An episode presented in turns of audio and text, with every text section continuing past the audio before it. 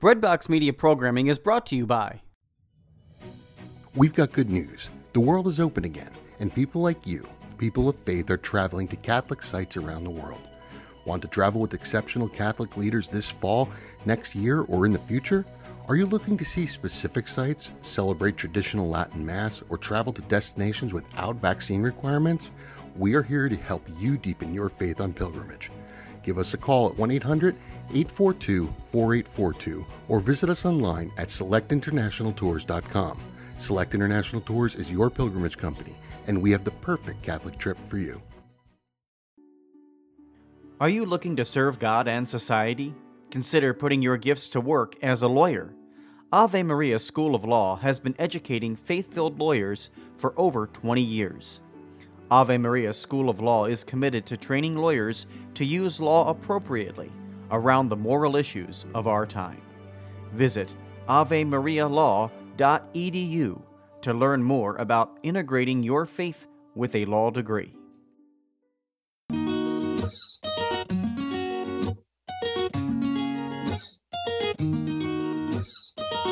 Which way do you, Lord? Which way do you? Which way do you, Lord? Which way do you? Which way do you, Lord? Which way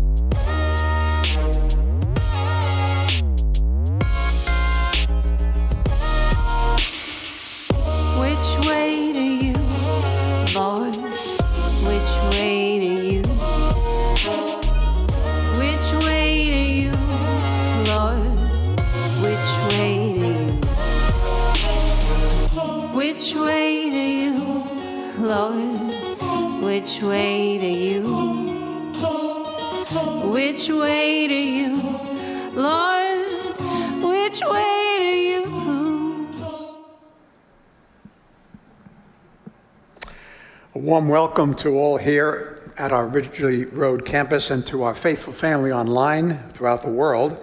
If you're visiting or are new to Nativity or are coming back after a while away, we are so glad to have you. As a sign of our appreciation for your presence, please stop by the concourse, uh, the Welcome Center on the concourse, and pick up a free gift for you. Or if you'd like to, or if you're online, just text the word welcome to 88877. 88877. Next week, Tom Corcoran will begin a five week message series on the prophet Elijah, and that's going to take us right up to Labor Day weekend. We've been talking about the seven deadly sins, and last week's message we looked at greed and envy. and how the two are connected. So, for example, your greed has you go out and buy a very fancy Italian automobile that you don't need. My envy wants one too. And because I can't get one, I start to bring you down or speak ill of you or say things that are not true. Today, the final of our six week series is on pride.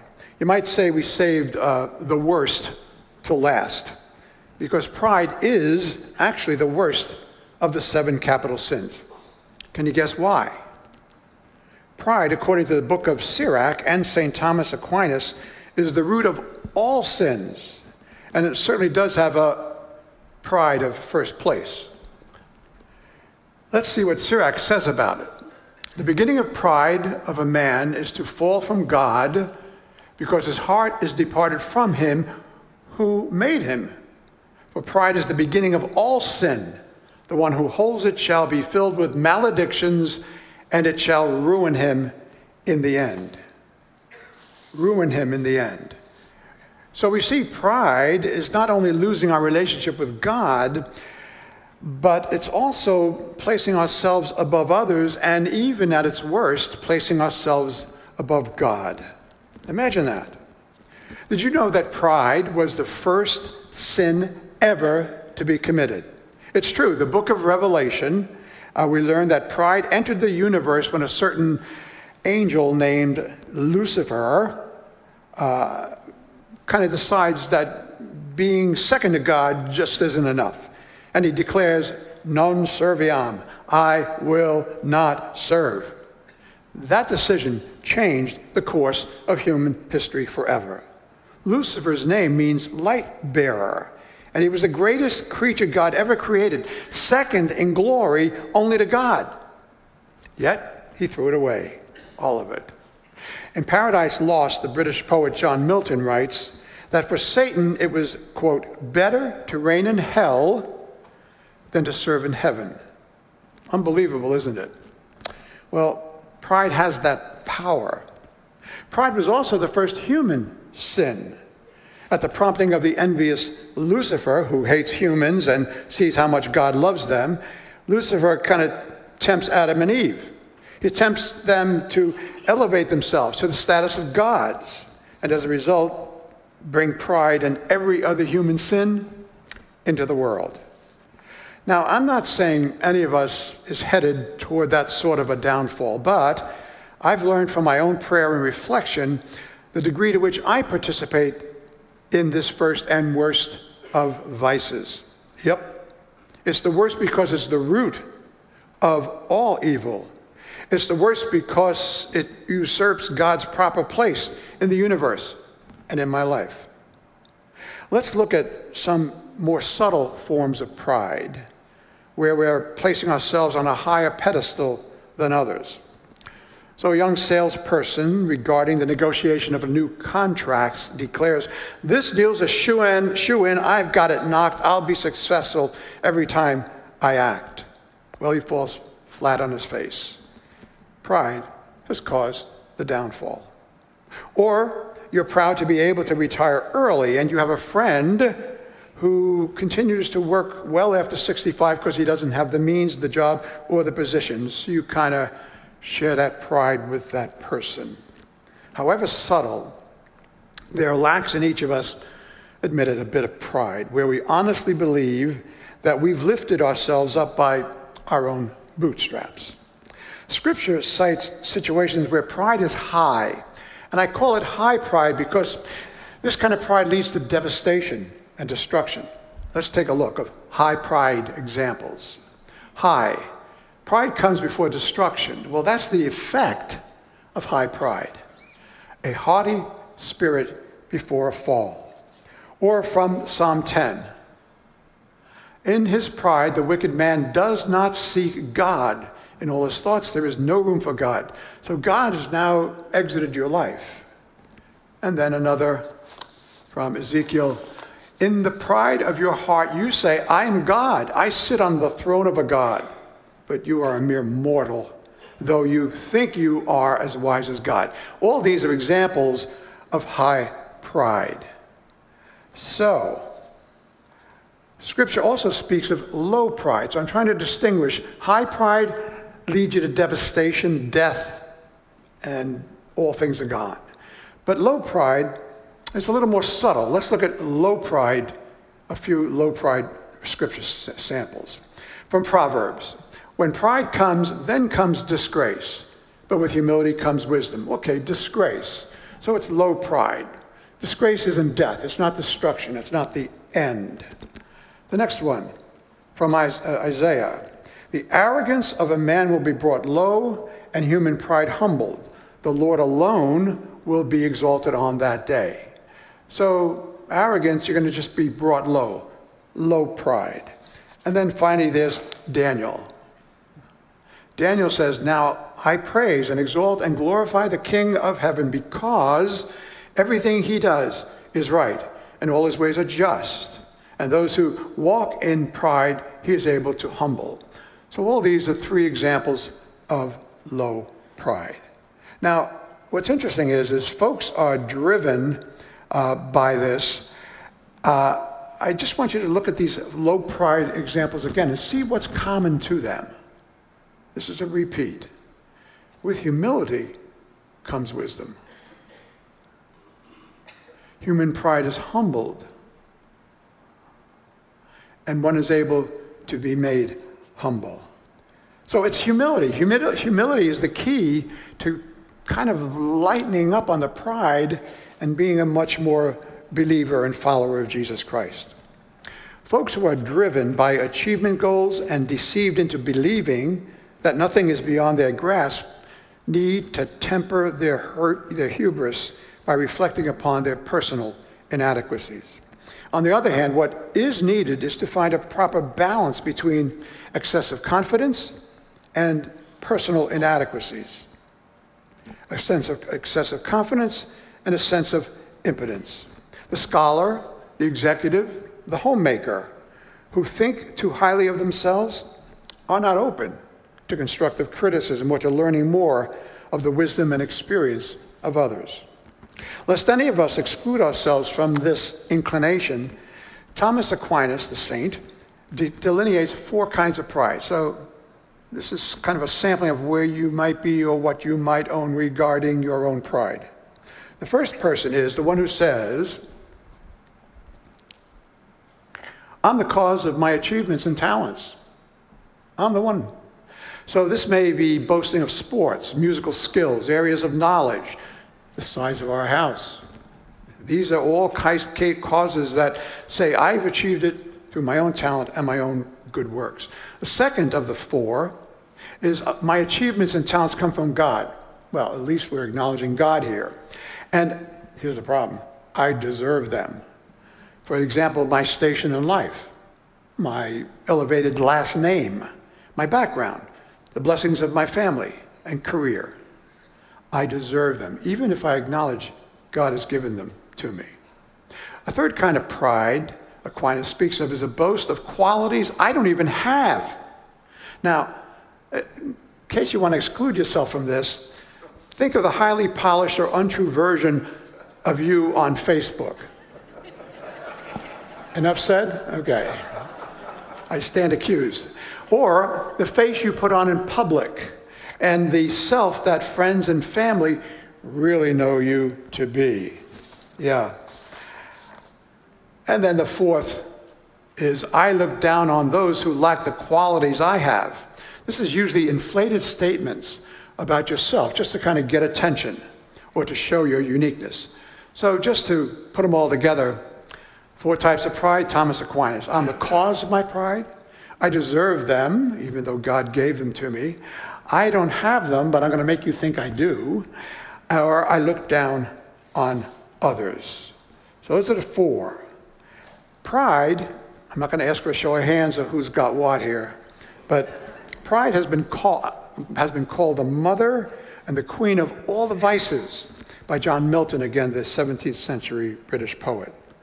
What is unique about pride is that, this is important, we are unaware how prideful we may be, eh, we may be we tend to know when we are angry, that's easy. We know when we are greedy, that's easy, I'm stuffed. We know when we're envious and so on, but you don't know when you're prideful. Unlike the other six, when our pride is pointed out to us, we often don't even realize it. It has caught us already but in its grip. So the question is how do you find out where you are with pride? Because you're often blind to it. It often takes such a, like a dramatic reversal or an upset or a humbling experience to remind us, Nicholas, you share with the rest of humanity a life that includes pain and sorrow and sickness, and yes, one day, even death. Your critics, and here's key your critics are the best resource you have to see how prideful you are. So I'd like to do a little exercise for you. Uh, imagine someone who's critical of you.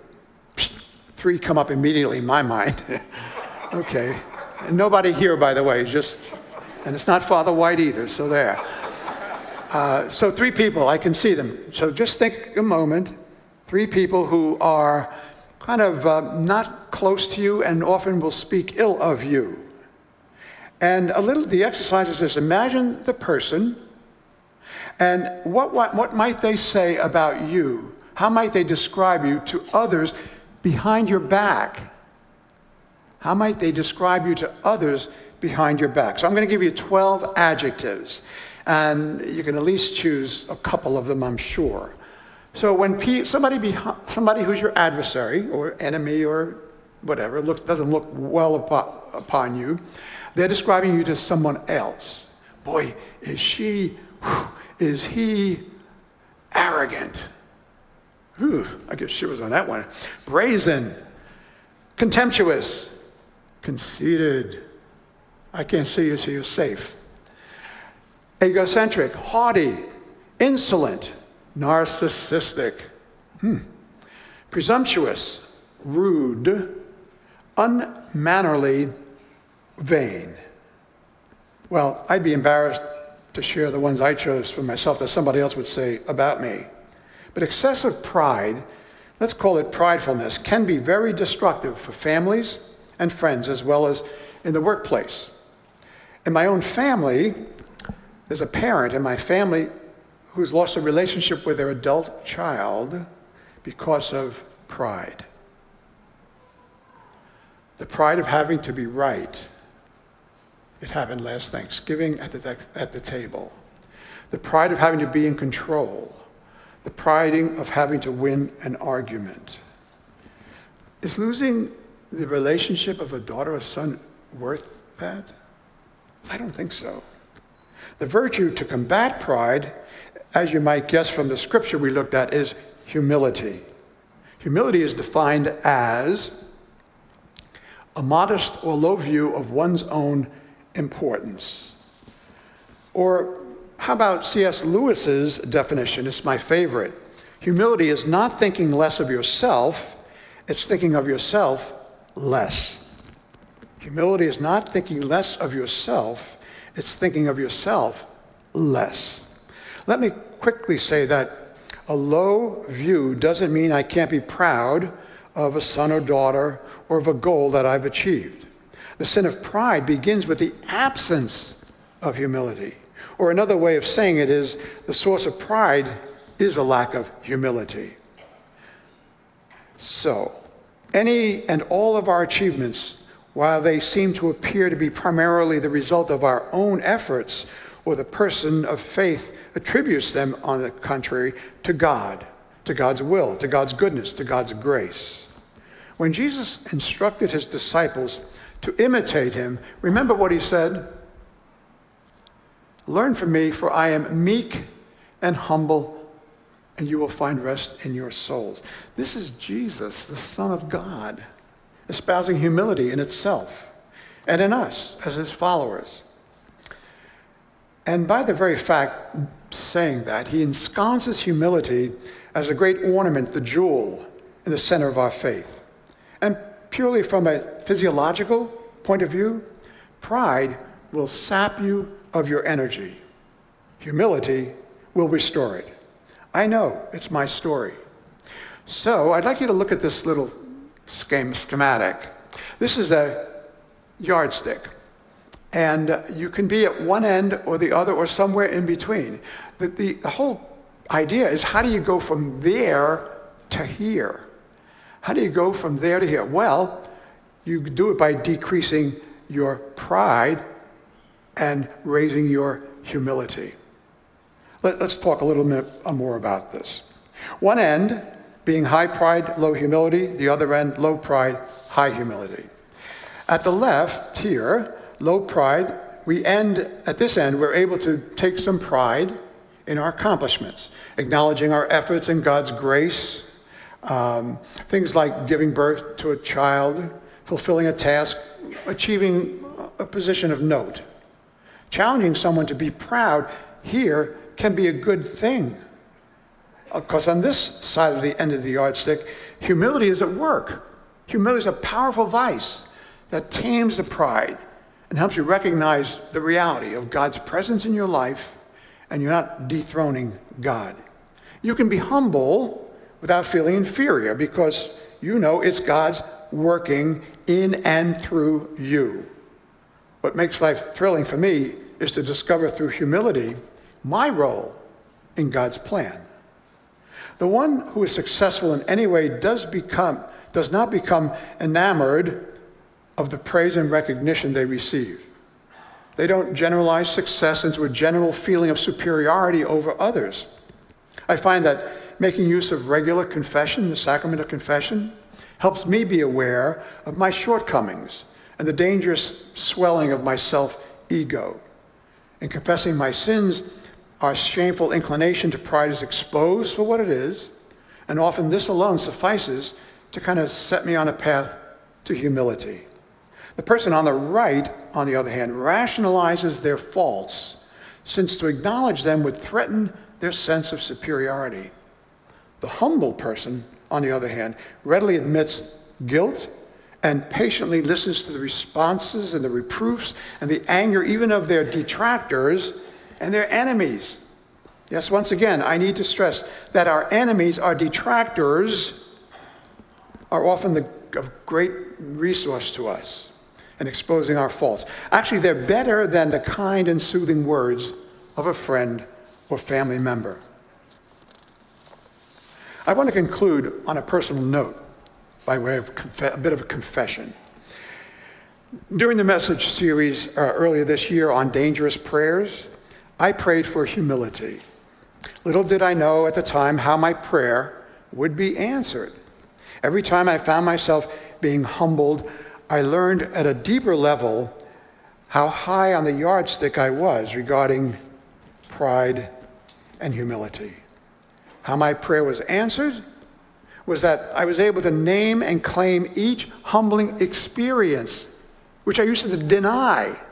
I could now own it but not only that, my prayer was being answered. I was being humbled, and I could do it. It's kind of like grace was giving me the muscle to say, yeah, yeah, I am proud. And now I want to be humble myself and accept this. My prayer was being answered, honestly. And I continue to this day not to be overly proud of my speech or sharing of my achievements, but to accept the latter humbly. I'm loving life at this end of the yardstick. And that's how you move through this. It's not going to happen all at once. Not going to happen. So, to help you do it, move from that end to this end. To help you do it, I'd offer you a bit of homework. Let's call it heart work. First, pray for humility. Second, have your antennae up for prideful feelings. And when you notice them, realize that your prayer is actually being answered. Third, when you notice your prideful feelings, back off and call humility to the rescue. It worked for me. It can work for you. To conclude, it's not a question of, am I as proud as Lucifer or Adam and Eve, but instead it's about your answer to Jesus' question, and I'll put it straight to each of you. Nicholas, Bill, Mary, Bob, Sally, where are you with regard to this question? Whom do you serve? Yourself or God? And it's where do I fall on the pride humility yardstick? So I'd like to suggest that every time you see a yardstick or a ruler or a tape measure, think of it, it's an opportunity to ask, where do I stand? And doing that, to just accept with humility the pride you have. Let us pray. Gracious God, whom we call Father and Creator, we are convicted, yes, guilty of pride in its many forms. And so, with many instances cited, we are now ready to admit guilty as charged. Guilty of believing that our achievements and skills and knowledge and success are our own doing. Guilty of thinking that all we have received from your bounty is deserved. Guilty of spouting achievements that are really not our own guilty of looking down on those who lack the gifts we've received. Enough on the guilt, oh gracious God, for you are more a God of compassion and mercy than you are a God of judgment and punishment. So give us, give me the strength and courage today to, to, to place you squarely as the King of my heart, the Lord of my life, and to testify to your grace so generously operative within us how I love what you are doing in and through me to be the humble servant to which Jesus, your Son, has called me. We pray in his name. Amen.